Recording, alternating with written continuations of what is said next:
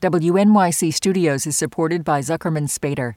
Through nearly 5 decades of taking on high-stakes legal matters, Zuckerman Spader is recognized nationally as a premier litigation and investigations firm.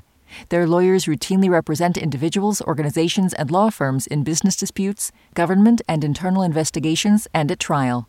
When the lawyer you choose matters most. Online at Zuckerman.com. Radiolab is supported by the John Templeton Foundation, funding research and catalyzing conversations that inspire people with awe and wonder. Learn about the researchers making the latest discoveries in the science of well-being, complexity, forgiveness, and free will at templeton.org/podcast. Listener supported. WNYC Studios. Oh, wait, you're listening? Okay. All right. You're listening to Radiolab. Radiolab. From WNYC.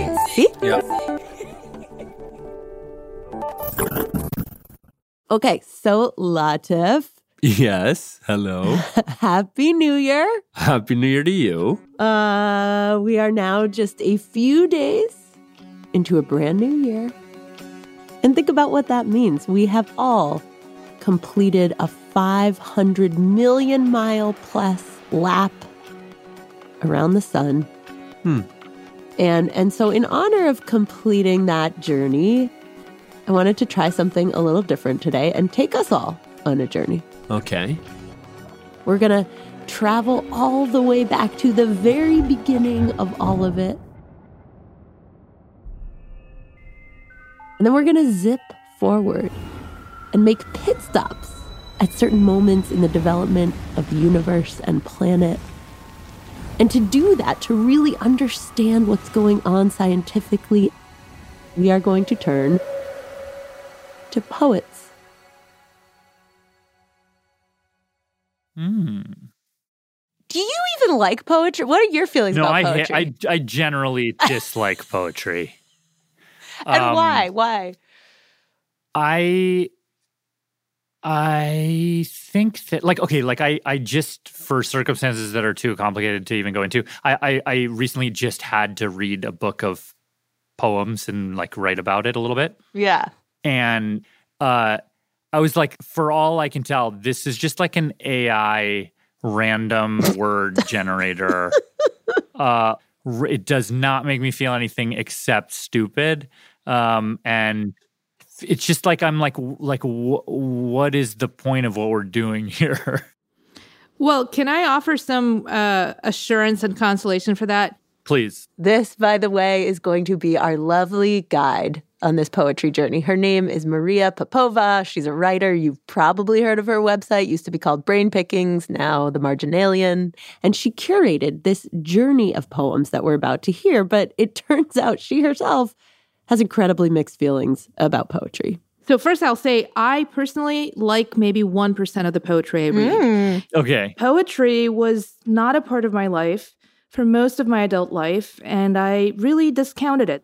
But then she read this T.S. Eliot poem, and she said it disturbed her universe. I saw this way it has of slipping in through the back door of consciousness past our intellectual judgments, and open up this other portal of receptivity. So she started doing this event where she would have poets read poems about science. To the Universe In Verse. The Universe In Verse.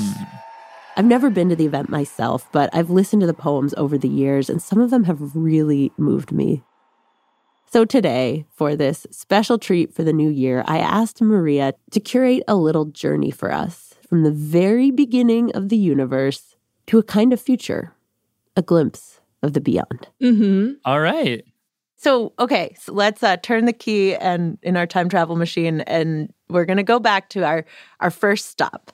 And this is a moment before the Big Bang, the explosion that supposedly many argue made our universe. Theoretical physicists continue to debate what was happening and if the Big Bang happened and what was really there before and blah, blah, blah, blah. But at the time of the poem, there was a belief that what existed before the Big Bang was something called the singularity. Okay, so that's what this poem is going to be about. Before we hear it, Maria, can you just explain as best you can what the singularity is? Everything that ever existed could have once been compressed into the single point. Single point, you know, this kind of totality shrunken into nothingness that contains everything. A compact little everything. Okay, so the poem that we are going to hear is called The Singularity, and it is written and performed by Marie Howe. Should we just play it? Let's do it. Let's do it. She walks up to the stage, and here's what we hear. Let me think. When I was talking with Maria about doing something this evening, I just jotted something in my journal, really. And I told her I wanted to read Walt Whitman, and but I just sort of sent this thing, too. And she said, oh, read that. And I said, I don't know. Usually I wait about 10 years before I read anything out loud. And this has been about a week. Anyway, I don't know anything about science. I've tried to read these books. My daughter, however, loves physics. I don't understand that. But I was trying to get her to explain to me what the singularity is. And I was reading Hawkins, of course, and then I was trying to read Astrophysics for People in a Hurry by Neil deGrasse Tyson. I said to her a few weeks ago, I don't believe in the Big Bang. And she said, you don't? I said, no, it's impossible. Who here really believes that we were all, everything that ever is, was once a singularity so dense it was one thing before it blew up? Raise your hands. Right? See, just like not that many over there. So here it is, the singularity.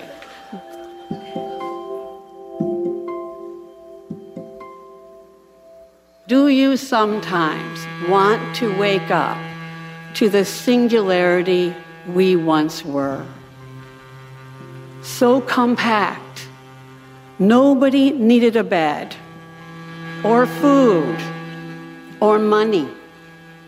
Nobody hiding in the school bathroom, or home alone, pulling open the drawer where the pills are kept. For every atom belonging to me as good belongs to you, remember? There was no nature, no them, no tests to determine if the elephant grieves her calf, or if the coral reef feels pain. Trashed oceans don't speak English or Farsi or French.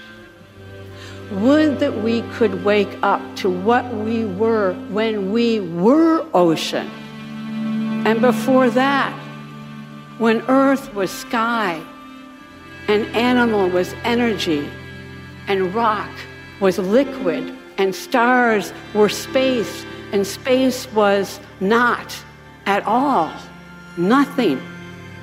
Before we came to believe humans were so important. Before this awful loneliness.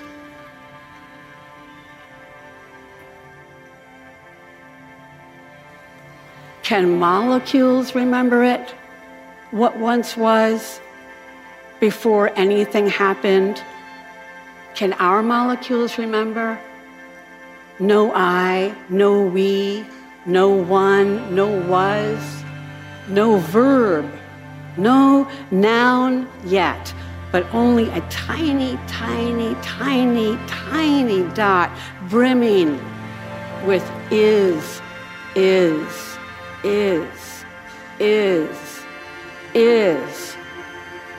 all, everything, home. Thank you.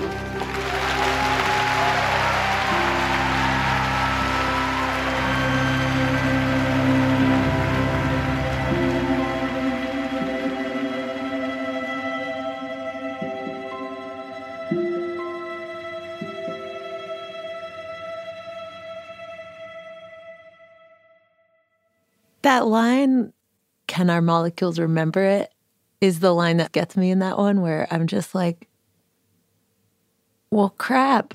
Mm. If the singularity's right, they were in there, right? Or the hint of them, right?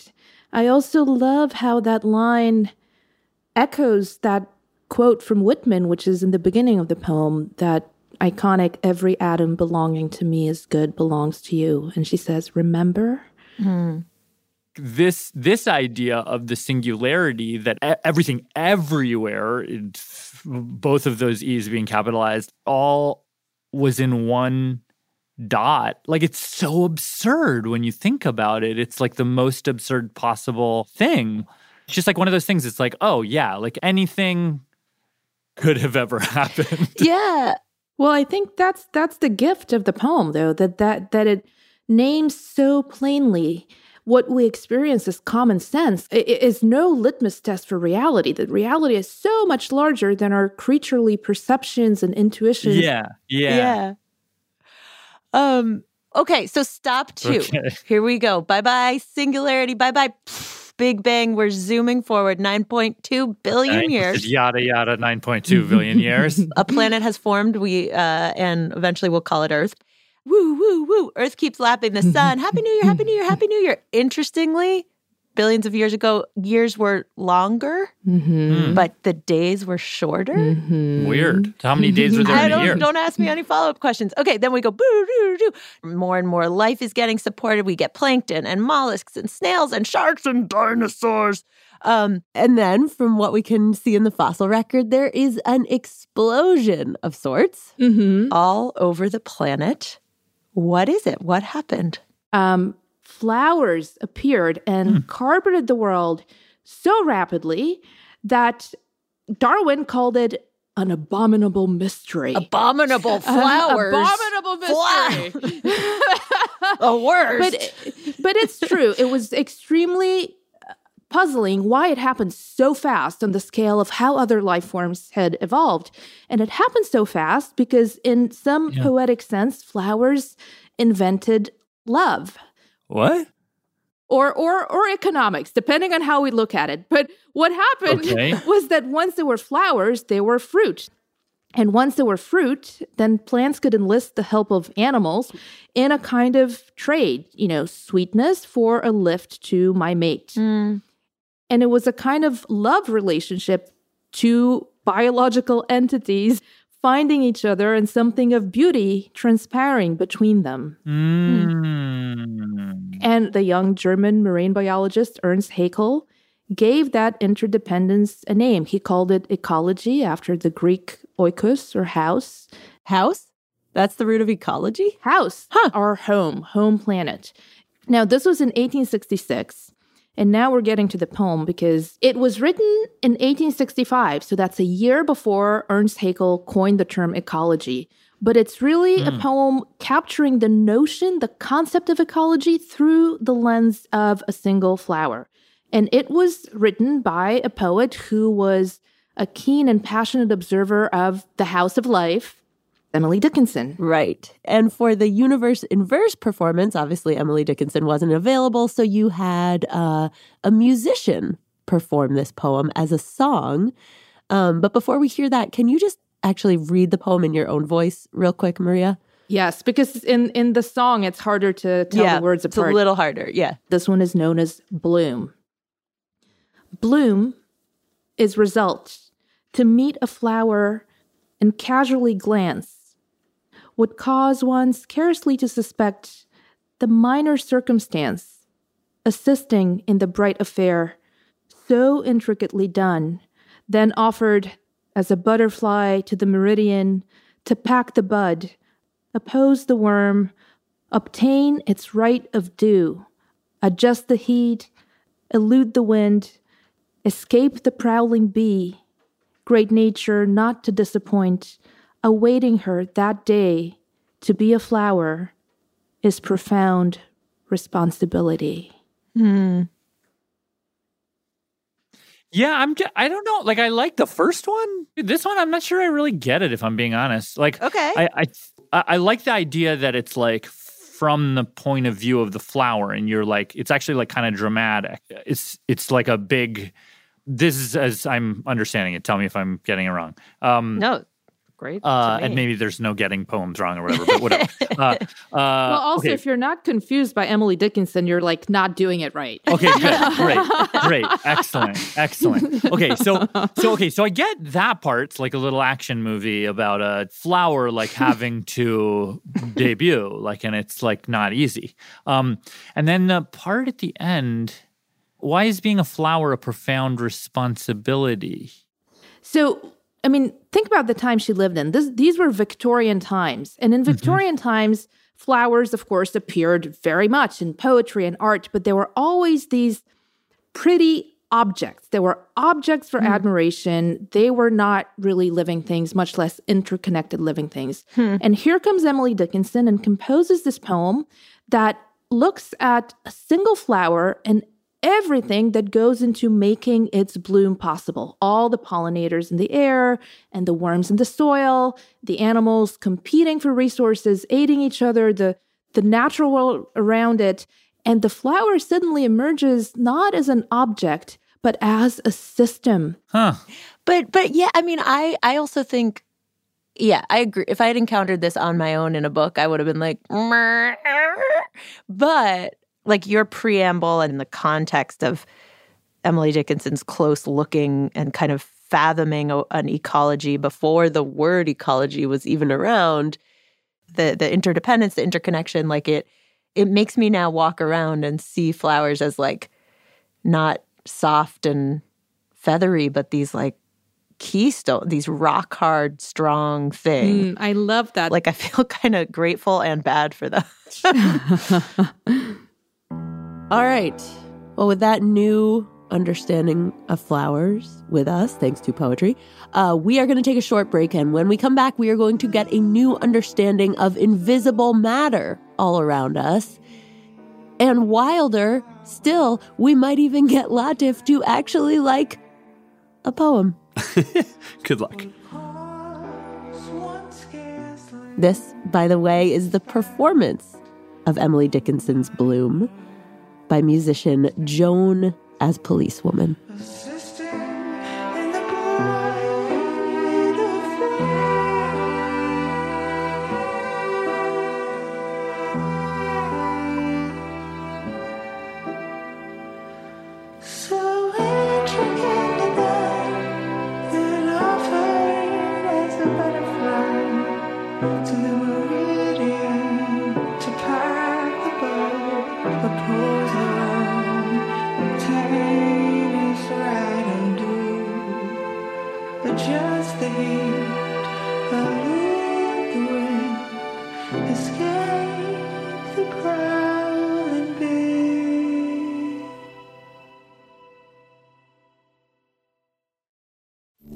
Radiolab is supported by Betterment. Let's talk about you and your money. You like your free time, you like to relax every now and then, you like to feel totally chill, but your money likes to work. And Betterment is the automated investing and savings app that makes your money hustle. While you're catching up on sleep, your money is up early, earning 11 times the national average in a high-yield cash account. Your money is a multitasker, diversified in expert-built portfolios of low-cost ETFs. And your money is optimized with automated tax-efficient strategies, just like the pros use. Your money is a total workhorse, so you don't have to be, because you've got Betterment, the automated investing and savings app that makes your money hustle. Visit Betterment.com to get started. Learn more about high-yield cash accounts at Betterment.com. Investing involves risk. Performance not guaranteed. Cash reserve offered through Betterment, LLC, and Betterment Securities. Betterment is not a bank.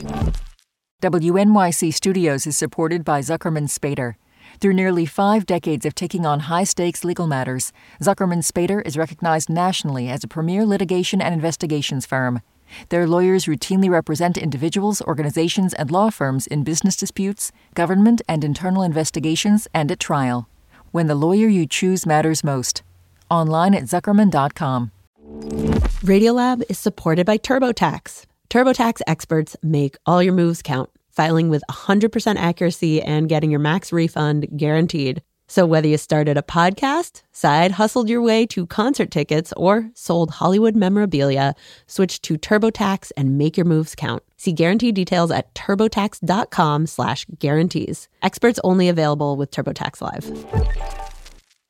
When you see actor Danielle Brooks on the red carpet at the Oscars, she will be in full glamour and in grief. I've been with Sophia for so long, and I just know, like, after the Oscars, that chapter is really done, and that saddens me. I'm Kai Wright. A star of The Color Purple honors the role that shaped her career. Next time on Notes from America. Listen wherever you get your podcasts. Lulu. Latif. Radiolab. Okay, should we Zoom? All right. So we started before time itself existed, and then we zoomed forward through the formation of the earth, animals, flowers. Next up. Stop 3. We're zooming ahead a bunch more million years. Humans show up. They start stomping around and, like, making fires and inventing things and trying to perceive things. And we're going to hear a poem about a discovery that was made in the somewhat recent times of 1978. But to get ourselves all warmed up to understand it, we're going to head back to the 1800s, because you unearthed this hidden chain of scientists influencing each other over time that resulted in this discovery of hidden matter, and then in the writing of the poem itself. So, the first person in this chain is Maria Mitchell. Right. She was this amazing Quaker woman, young girl in on the island of Nantucket. Huh. And she fell in love with astronomy and watching an annular eclipse. Mm. Then every night she would climb up the narrow wooden steps to the roof of their house in her long Quaker gown, hauling the brass telescope, and rain or shine or snow or freeze, she would, as they say, sweep the heavens. So, you know. Sweep? Go side by side with the telescope. That's what the term is. Go side by side across the night sky to cover basically the whole region of the visible sky just to see what's up. And one evening, October 1847, she slipped out of the family dinner, went up on the roof, and there was the comet. The King of Denmark had given this gold medal for whoever finds it, and she was only 29 years old. Wait, how did they know it was there if they hadn't seen it? I mean, it was for whoever finds a telescopic comet. And that established her, first of all, as America's great scientific celebrity. She would go on to sort of tour the world and ended up teaching what essentially became the first class of astrophysicists in the world, because she introduced a mathematically rigorous curriculum that even the men at Harvard didn't have.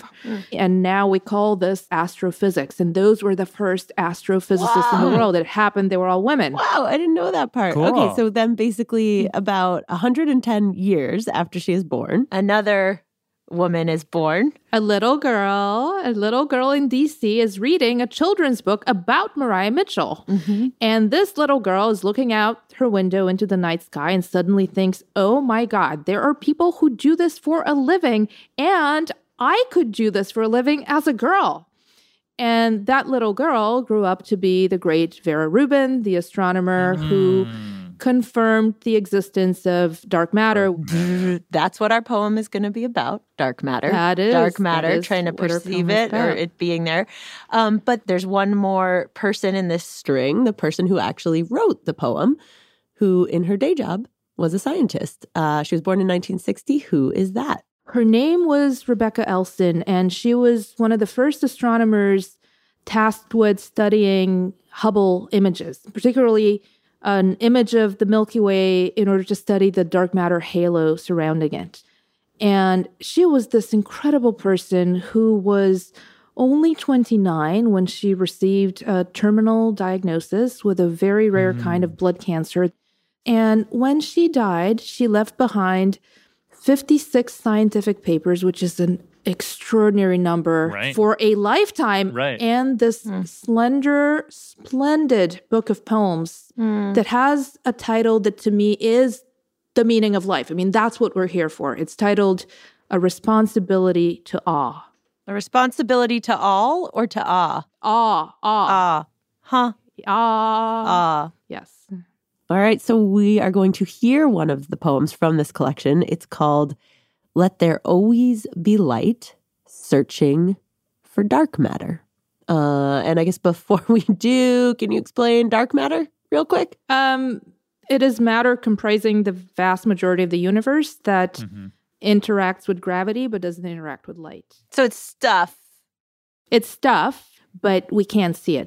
Now we have this poem by Rebecca Elson, and who is going to read it for us? We are going to hear the wonderful Patti Smith.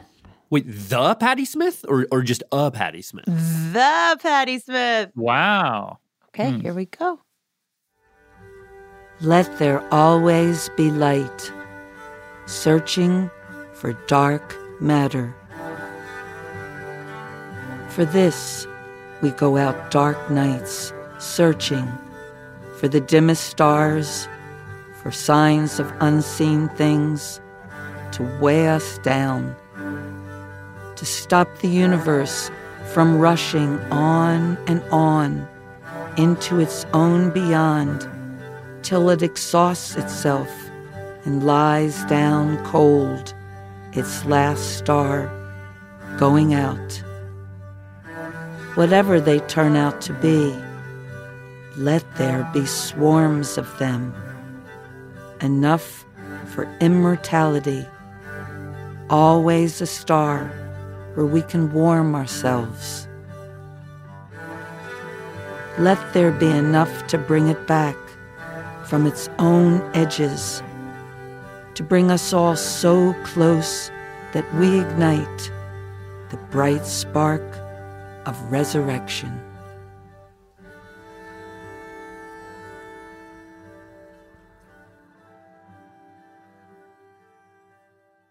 What are you guys hearing it?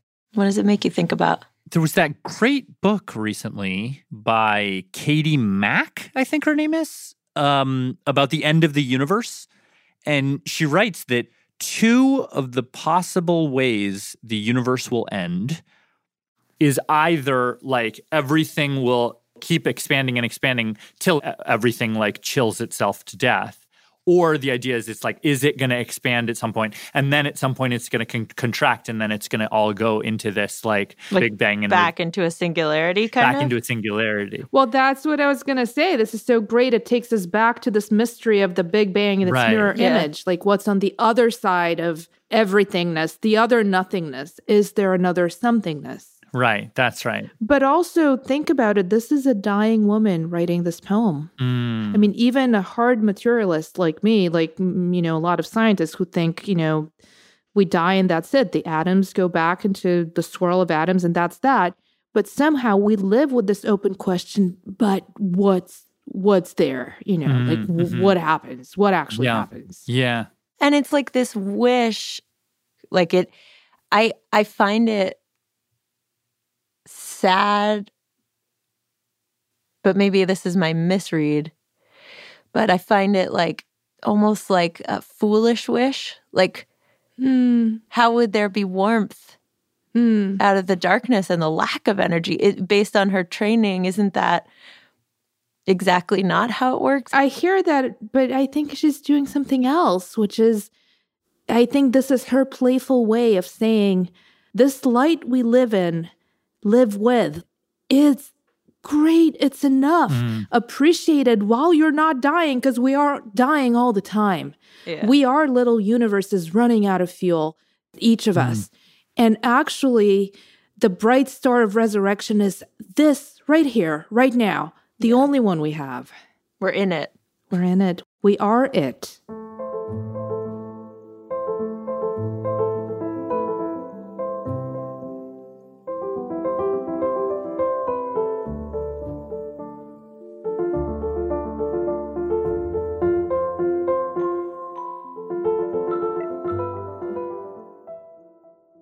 All right, I know we're almost out of time, but we're going to sneak in one last stop. So zooming ahead another 10 years and a little bit, after the discovery of dark matter, there is a shiny, brand new instrument poised to let us look deeper into space than we have ever seen. For our last poem, you chose one by the brilliant poet laureate Tracy K. Smith that is about the Hubble telescope. On which her dad worked. Yeah, that's so cool. So he worked like building it, helping to make it? Yeah, he was an engineer on it. He was one of NASA's first Black engineers. That's so cool. She made a beautiful book called Life on Mars that actually won her the Pulitzer Prize. And this poem we're going to hear is called My God, It's Full of Stars. My God, It's Full of Stars. Okay, here we go. When my father worked on the Hubble telescope, he said they operated like surgeons, scrubbed and sheathed in papery green, the room a clean cold and bright white. He'd read Larry Niven at home and drink scotch on the rocks, his eyes exhausted and pink. These were the Reagan years, when we lived with our finger on the button and struggled to view our enemies as children. My father spent whole seasons bowing before the oracle eye, hungry for what it would find. His face lit up whenever anyone asked, and his arms would rise as if he were weightless, perfectly at ease in the never-ending night of space. On the ground, we tied postcards to balloons for peace. Prince Charles married Lady Di. Rock Hudson died. We learned new words for things. The decade changed. The first few pictures came back blurred, and I felt ashamed for all the cheerful engineers, my father and his tribe. The second time, the optics jived. We saw to the edge of all there is. So brutal and alive, it seemed to comprehend us back.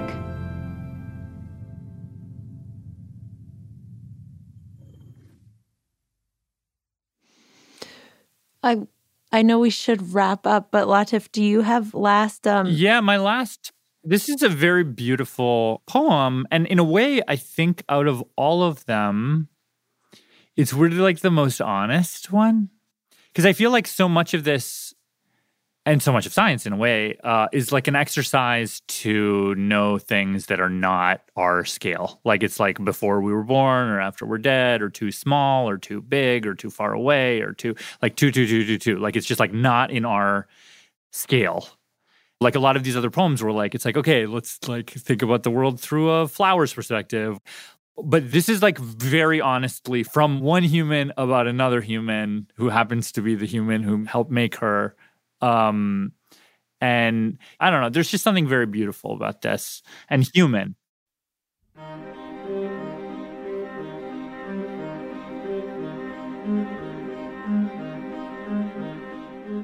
All right, friends, that'll do it. Happy New Year. Happy completion of the giant millions of miles lap to all. Yeah, Happy New Year. Biggest thanks to Maria Popova. If you want to go deeper on some of these poems, she recently got a bunch of them animated in such a thoughtful and stirring way. Just Google Universe In Verse. This episode is produced by Sindhu Gnanasambandan. Special thanks to all of the poets, musicians, and performers. Tracy K. Smith, Marie Howe, Rebecca Elson, Joan As Policewoman, Patti Smith, Gautam Srikishan, Zoe Keating, and Emily Dickinson. Hope you have a good one. Or if you don't, that you go and write a poem about it.